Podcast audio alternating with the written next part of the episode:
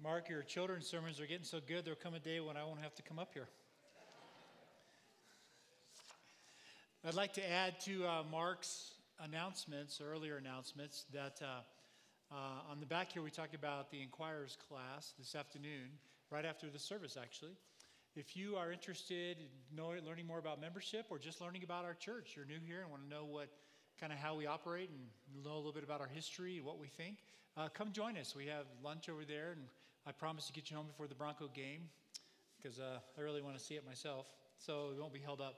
Also, uh, dinner six on the back of here. You can find out information at the uh, welcome table. And um, that's just a way to connect with people. If, you're, if you don't know, you're new here and you want to connect and get to know others, it's a, a dinner once a month with um, six people.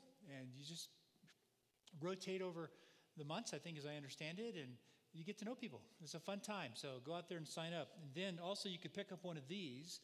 This is what's going on around the church this fall ways to connect, everything from small groups to activities to uh, Christian education, theological education. Let me say, though, that um, pay attention to the dates. The Spears and us leave tomorrow morning for Nepal, Kathmandu, where Bill and I will be teaching classes at the Bible College, and Nancy and Alicia will be working with some of the female students and doing work in the children's home as well. And so um, my Hebrews class will not be there the next two Wednesdays, and uh, Bill's Sunday school class will not be there next Sunday because we'll be in Nepal. So be sure to check it out. So this is if you want to get more connected and find out what's going on and be involved, take a look at that. I mentioned last week this book, The Treasure Principle by Randy Alcorn, so you can see that I wasn't joking about how small it is, and it's easy to read. This is a very, very compact little, a good little book on um, the whole concept of stewardship. We just started a series called Lavish Faith, the mystery of generosity. And um, it really is a mystery because the concept of generosity goes against almost everything that we hear in our culture and our media. And so he just has done a very delightful job in this book. they're out on the um, welcome table. I'd encourage you to buy one and read it. And I think you'll, I think you'll enjoy what you're reading. Okay, let me start with a question today. What would it take to convince you that God has blessed you financially, specifically so that you can bless others? That's the reason. It's not for your enjoyment, although that's a, that's a blessing from the Lord. God has blessed you financially, specifically so that you can bless others. What would it take to convince you of that? Or maybe you already are convinced of that. We're going to be talking about greed today, and I'll confess this was one of the hardest sermons to put together. And the reason is, is because I am walking a, a fine line between two extremes that I want to guard against. One of them is um, I don't want to assume or communicate that you're greedy. I feel like you're very generous, but I'm not the Lord. So I don't want to I don't want to communicate to you that I think or the leadership thinks you're greedy. I don't want that at all. But on the other side, I don't want to let you off the hook. Because the truth is I know you are greedy. You know how I know that? Because of me. I'm greedy. In fact, that's what it means to live in a broken world is to struggle with things like greed, wanting more. Uh, I had a friend who's a counselor tell me one time that in, inside of every good leader is a little bit of narcissism. And um, part of the journey is learning how to manage that. And I know that every one of us sitting here has some level of wanting more. Uh, as Paul said, how would I have known that it's wrong to covet if God had not said, don't covet? So the very act of God saying, don't covet, means that we covet. That's what a broken world's all about. And so I already know that, that every one of you struggles with a little bit of greed. You feel very generous to me. But I don't want to let you off the hook because I want you to wrestle through these passages with me and hear what the Lord has to say. And throughout the morning, I'm going to ask you, where, where is your heart? I don't know where your heart is. I have enough trouble figuring out my own. Um, but I can raise the question for you. So that's what's made it a struggle. But let me remind you where we started. Last week, we started with the two parables in Matthew 13 about the kingdom. So listen to these wonderful parables Matthew 13, verse 44 and 45. verse 44 The kingdom of heaven is like treasure hidden in a field. When a man found it, he hid it again, and then in his joy went and sold all that he had and bought that field. So imagine that you're walking through an old house or a field and you happen to come across a priceless treasure. And you recognize for what it is, but no one else does. And you go and you sell everything because you're filled with so much excitement and joy. And you go purchase that field or that piece of artwork or that old home because of what's in it. And once you've bought it, it belongs to you. Can you sense that excitement? That's what acquiring the kingdom of heaven is like. That it should be the most exciting thing that you can think of that you have acquired the kingdom of heaven. Somehow in Christianity in North America, we've managed to make it a little boring, almost duty bound. And we're working really hard at our church to turn that around. It's the most priceless treasure you could come across. And if you know the Lord Jesus, you have found the treasure. You found the treasure. You should jump up and down and celebrate. Thank you. Do that again. Exactly. Exactly. Listen to the second parable.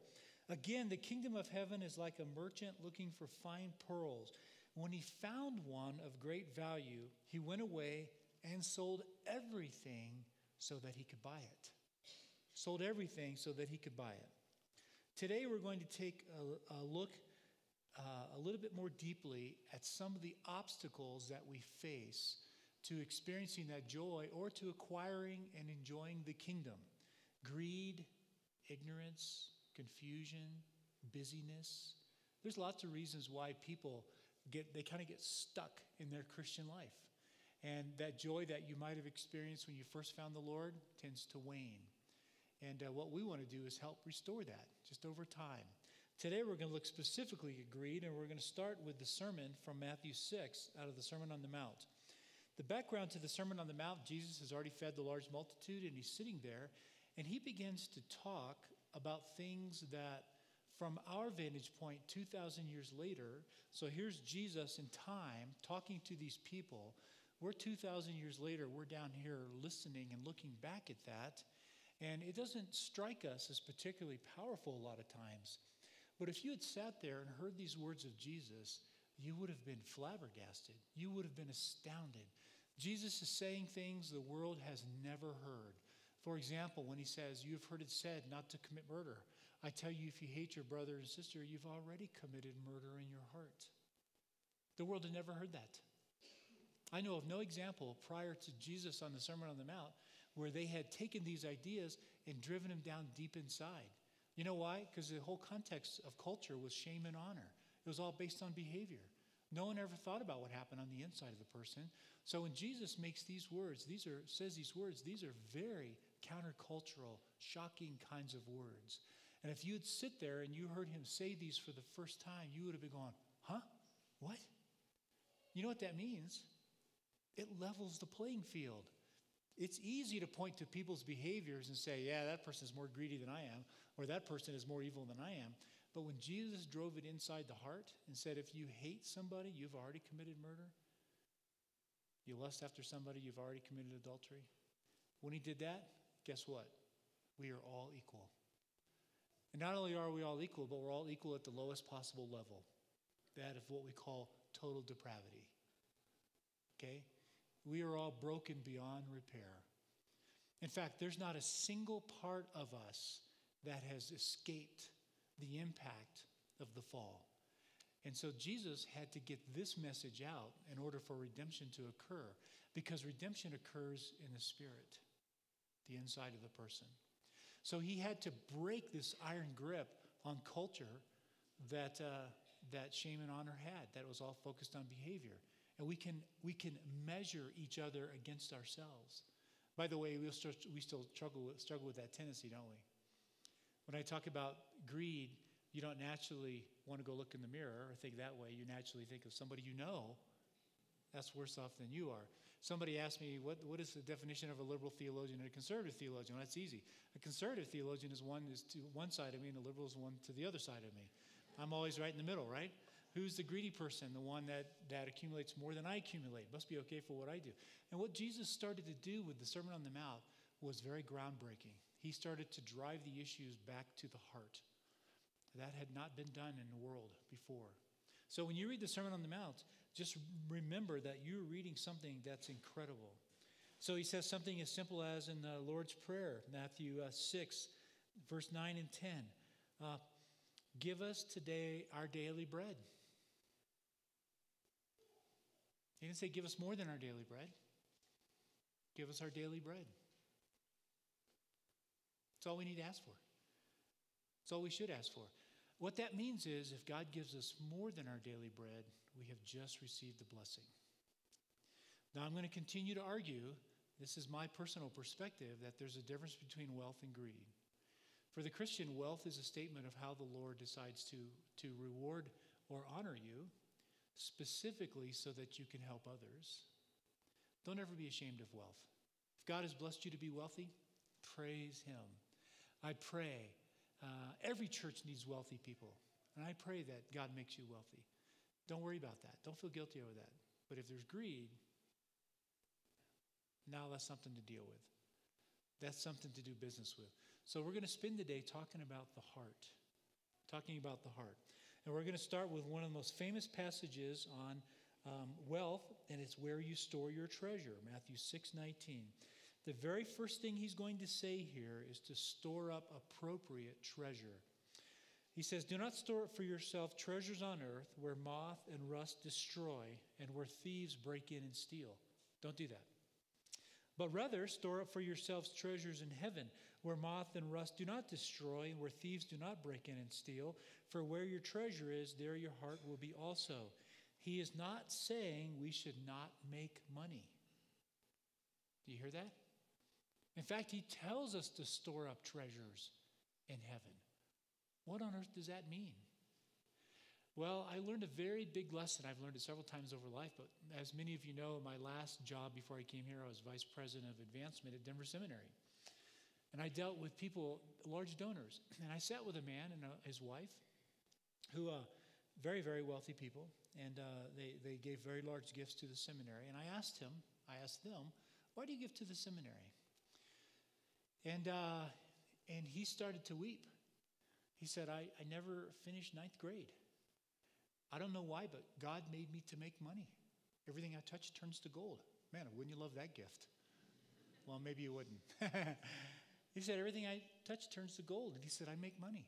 He said, I can never do what you do teach people the Bible and train pastors. I don't know how to do that.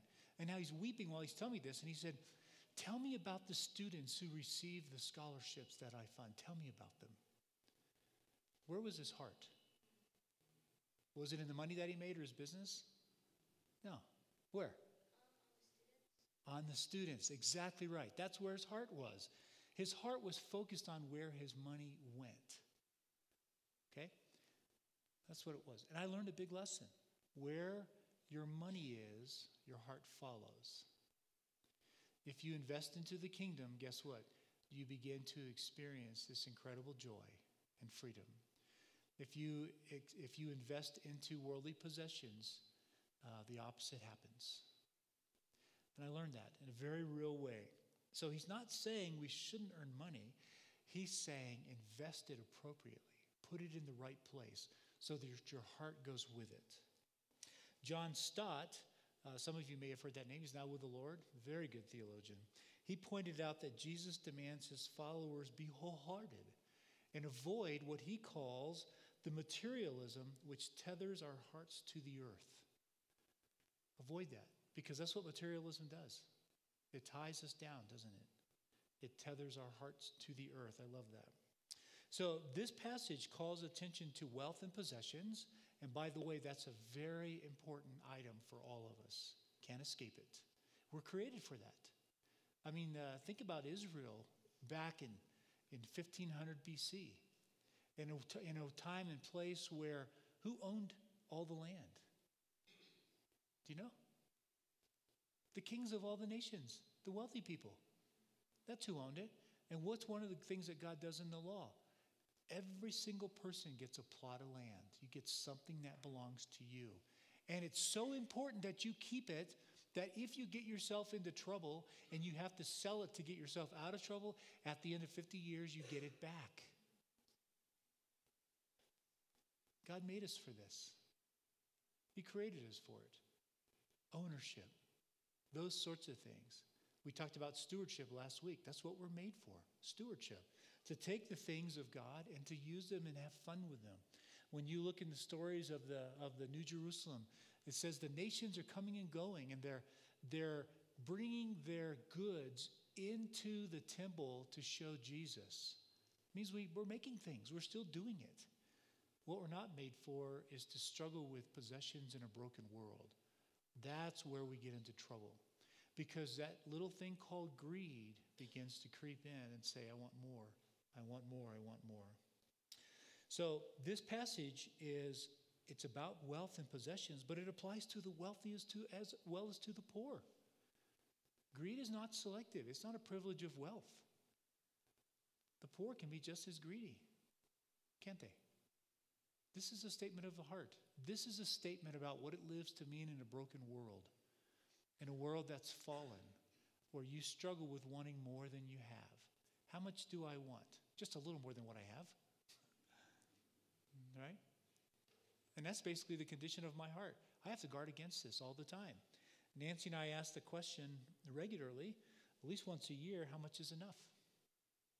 When have we reached the point where it's enough? We actually reached that point. So we sold some stuff and sold our house and downsized and um, uh, left my job, decided to move into pastoral ministry, and here I am. we ask that question how much is enough? I encourage all my students when I teach at Denver Seminary to ask that question on a regular basis. And that answer is going to be different for each of you. You have to decide what greed looks like in your own life. I can't decide for you because I don't know. I know what it looks like in my own life, but I can't decide for yours. So Jesus is pointing out that the place we choose to put our treasures, that's where our heart goes, and therefore it tells us something about ourselves. If you look a little tiny detail in this verse, do not store up for yourselves, plural, all of you don't do this, treasures on earth, but rather all of you store up treasures in heaven. And then in verse 21, he changes it to the singular. For where each of your treasures are, that's where each of your hearts will go. Makes it very, very personal. This is a statement about Christian spirituality and maturity. As you grow in the Lord, if you fail to deal with the question of greed, it will begin to consume you. It will. It is a necessary part of the life that we live in a broken world, especially a world where we are bombarded constantly every day, every hour of every day, every moment of every hour to accumulate more. That's how the world defines success and status. That's how our world does, our culture. It's not true. It's not true. Don't get sucked into it. Whatever we treasure becomes the guiding principle for our entire life. So, where, what do you treasure? That's a, a question for you to begin to explore. What do you really treasure? I felt for a long time, give me your checkbook and I can tell you what your priorities are. Give me your day timer, I can your calendar, and I can tell you what your true priorities are. Is it really the kingdom? You have to wrestle with that, not me. Okay. The second thing he says, we're going to keep going, is that God's light produces a generous spirit. He uses a very intriguing metaphor of the eye as a lamp. The eye is the lamp of the body. If your eyes are healthy, your whole body will be full of light. But if your eyes are unhealthy, your whole body will be full of darkness. And now listen to this. If then the light within you is darkness, how great is that darkness? See, he got, he's kind of putting you on a, he's putting a stake in the ground and saying you can go one of two directions. You can grow spiritually and you can enjoy that light that clarifies everything gives truth, brings freedom, or you can go in the other direction and search after something you'll never achieve. You'll never have enough. And it's darkness, darkness. When our eyes are healthy, our whole body is filled with light. I think in the context, what he's saying is when God's light is allowed to shine into our lives, the result is a healthy perspective about our treasure, our possessions. when we allow God's light in. That's why I'm asking you the question how greedy are you? I already know you're a little bit greedy, but how greedy? What does that look like? How committed are you to the kingdom? I don't know the answer to that. I know it from my perspective. I told you, I think you're very generous. But God may know different in some of your lives. Because I know you can fool me, just like I can fool you. In contrast, when God's light is not allowed to shine in our lives, the resulting darkness means we move toward greed, keeping possessions for ourselves, hoarding, accumulating, becoming materialistic. That's the natural tendency if we're not careful. And the result is a very great darkness indeed. It's enslavement, it's trapped, being trapped, no place to go, never satisfied, never experiencing the joy that God made us for, and never experiencing the joy of using what He's given us to help others. Again, what He's made us for. So then the third thing He says is, uh, and this reflects a great and loving God you have a choice. I just love it that he gave Adam and Eve the choice. And I love it that he gives us choice over and over and over again. The greatest way you can show dignity to another human is to give them choice. Let them decide, not control their own lives. Here's what he said No one can serve two masters. Either you will hate the one and love the other, or you will be devoted to the one and you will despise the other. You cannot serve God and money. Simple truth sitting out on this plain okay? Talking to the multitude. You cannot serve God and money. And guess what? In the Roman Empire, they're dealing with the same tensions we are. Status, all of that significance is measured in terms of wealth and power, just like in our culture. He said, You got to make a choice because you can't do both. It's not possible. The two masters demand opposite things. If you become enslaved to wealth and possessions, that demands a self centered living. You want more, and there's never enough. If, on the other hand, you choose to focus on godly living and you make God your master, that demands that we serve others. See the difference? They are completely opposite. You cannot serve both, it is not possible. Okay, so let's talk about greed for just a moment. What is greed? What is it? Well, the core meaning of the word is to pursue more than one is due. That implies that there's some natural level that you shouldn't have more of. You shouldn't begin to acquire more than that. And it also implies that it's okay to want things that you need. We're made for to need certain things. That's okay. To want more than what is due, it involves an insatiable appetite for more, just as one of the children said, wanting more and more. It involves coveting more than you have both Ephesians, I mean, Colossians 3 5 and Ephesians 5 5 say that um, it's the unbelievers who are greedy. They will not inherit the kingdom of heaven. That's what it says. The greedy will not. When you move back to the period prior to the New Testament time, what we call the classical Greek era, it carried the primary idea of excessive desire for anything. So, a ruler, a person in authority that began to abuse their power or began to uh, to climb the ladder at someone else's expense, if you will, which is very common in the Roman world and the Greek world. That was called greedy. A person that took advantage of someone sexually, that was called greed. Uh, someone that, that acquired wealth at the expense of others, that was called greed. This reveals, I think, an echo, uh, something that of, of inside of us that's wired that we intuitively know when someone shouldn't be doing what they're doing most of us can point to someone else who we think of as greedy. Nancy and I had the conversation last night, and we said, "Who do you who do you think of as greedy?" And and uh, um, we we had the same people on the same list. It's pretty interesting. I won't tell you who here in the church is. Uh, no, no, no, I'm just kidding. just kidding. Uh, thankfully, I couldn't think. We didn't think of anybody here that we would consider greedy, but we know people, as you do too. So there's something built inside of us that recognizes there's a certain amount that anything beyond that, the way they act toward it, not how much they have, the way they act toward it qualifies them as greedy. When you look in the Old Testament, it's used primarily in the warnings of the prophets against the uh, kings and the leaders of Judah and Israel. They were acquiring wealth at the expense of other people, and people were getting poorer and they were getting wealthier because of that. And so the prophets are filled with this language of Stop benefiting at the expense of the poor and the marginalized. Care for them. Just the opposite. They didn't do that. So when you get to Psalm 119, the famous very long psalm that all talks about God's word and how great his word is, in Psalm 119, 36 and 37, you have the prayer of the righteous Lord, help me not be greedy. Is that a great prayer? Should we, we should be praying that every day, right? Lord, help me not be greedy. Now, I mentioned that there's something inside of us that we can naturally look around us and have a sense of whether people are using their wealth the right way or not, um, so in a way that's appropriate. The bigger question is what does it look like to look in the mirror? Are you using your wealth the right way? Are there others who would call you greedy? When people look at you, do they say, well, that's a generous person? That's a person that's giving of themselves into the lives of others.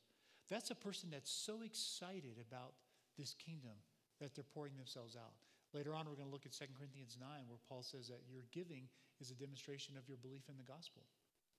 People should look at what you're doing and they can see, man, that person really believes in Jesus. Look at what they're doing. So you have to look in the mirror. I can't do that for you. By the time you get to the New Testament, there's a few simple principles. One is Romans 129.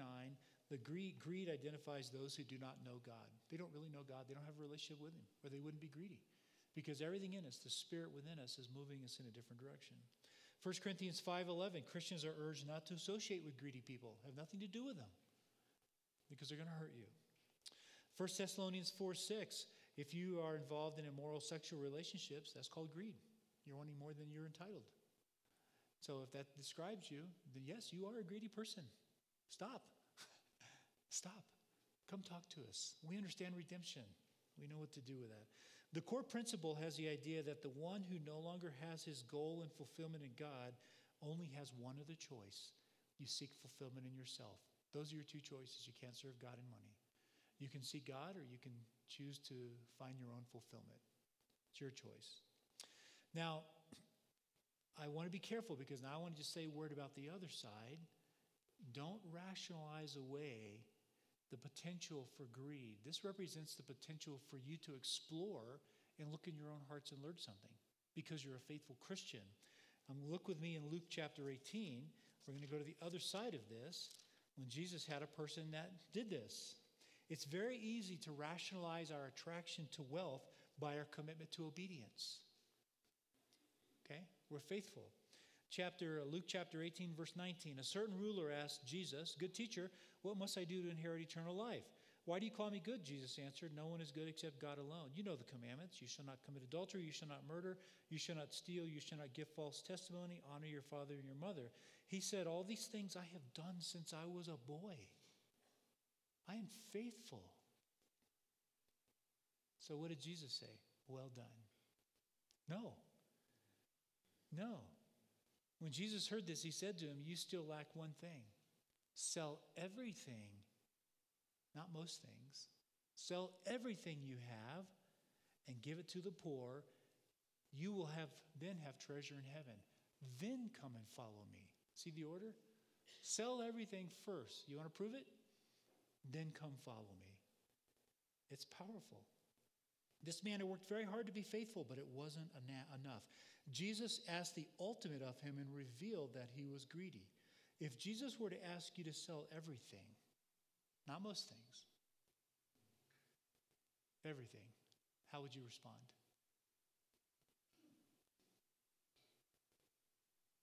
See, Jesus is using wealth here as the final arbiter of how faithful and how committed you are. This man said, I've done everything. Jesus said, then sell everything you have. That'll prove it. And what he discovered was the man discovered he was greedy. He went away sad. He went away sad. That's why Jesus concludes in verse 24 that it's very, very hard for the rich person to enter the kingdom of God. It's not impossible, not impossible, but it is challenging. It's very challenging.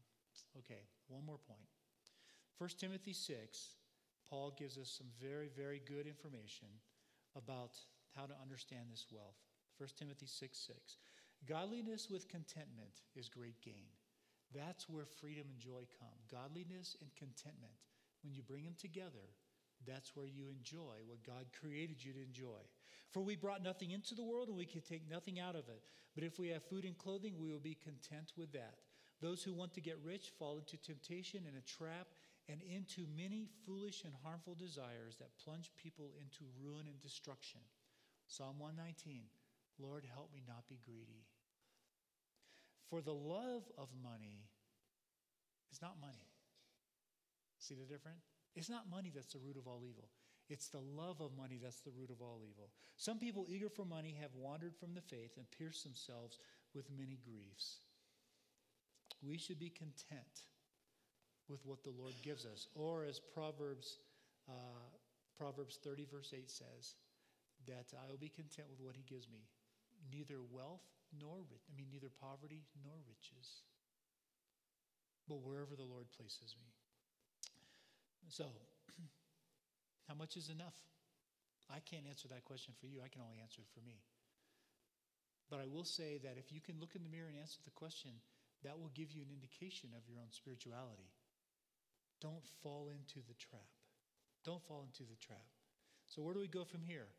I would encourage you, this is important to move on in the study of stewardship and generosity, to deal with this, to ask yourself the question daily for a while Am I greedy? Ask the Lord that question. Ask your spouse that question. Do you think I'm a greedy person? Just ask the Lord. And then ask the Lord, help me not to be greedy. Help my priorities to be in the right place.